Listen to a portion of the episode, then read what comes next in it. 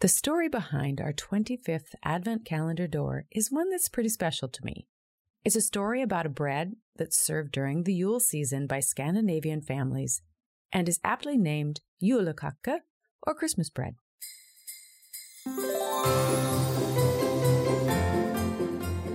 As We Eat is excited to present you with the 2021 Alimentary Advent Calendar, a tasty countdown to 2022 full of mini episodes highlighting holiday food traditions and memories from all over the world.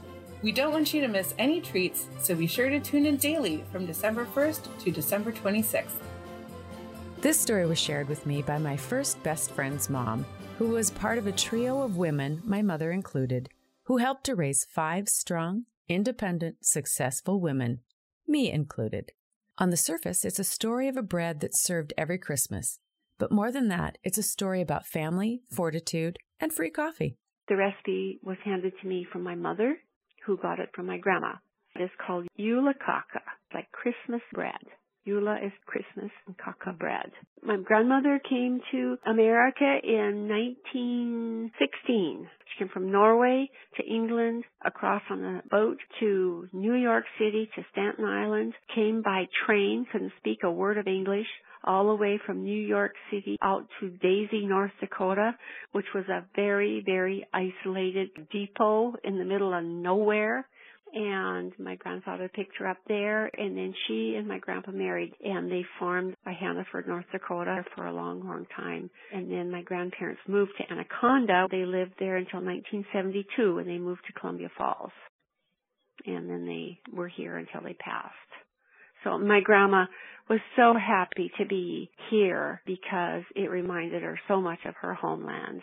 My grandma was actually the nucleus of the family. Every day there was coffee time at my grandma's house at three o'clock in the afternoon. So my uncles, my aunts, my mother, my cousins, whoever was around, because my grandma and grandpa lived right next to the fire hall. You could stop at grandma's and have coffee. You could have coffee with grandma and grandpa and any uncle or cousin or whoever might show up. Sometimes the house may be full, sometimes it'd be only three or four, and the table was always set with butter and bread and cheddar cheese, and at Christmas, of course, the Christmas bread, and uh, and coffee was ready, and so you sit down and have coffee and chat, and it was fun.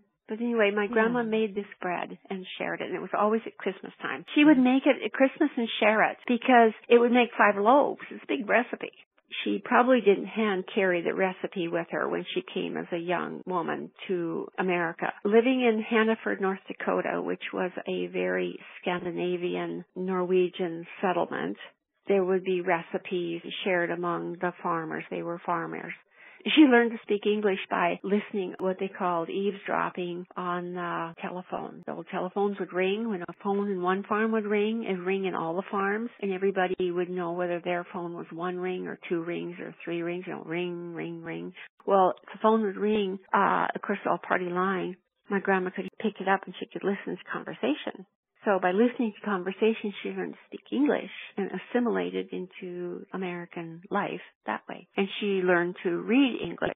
I'm sure she got the original recipe from someone in the community there, the farming community, or the Hannaford newspaper. After my grandma passed, my mother started making it, and I make it, and I make it every Christmas because mm-hmm. Kenny and I really like it. To me, this story will always symbolize the strength of a woman who always put her family and community at the center of her life. She made space for them to come together every single day at 3 p.m. She made sure that they were nourished both physically and emotionally.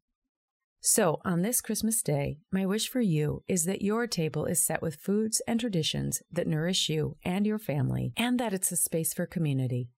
Merry Christmas from the As We Eat team. There's one more door to open tomorrow. It's a tradition typically celebrated in the Commonwealth and includes boxes. If you find yourself hungry for a larger portion of how food connects, defines, and inspires, be sure to subscribe to As We Eat wherever you listen to your favorite podcasts. We also publish the As We Eat journal on Substack. We would be honored if you would support us by becoming a subscriber at asweeat.substack.com. Happy holidays from Lay and Cam. Here, too.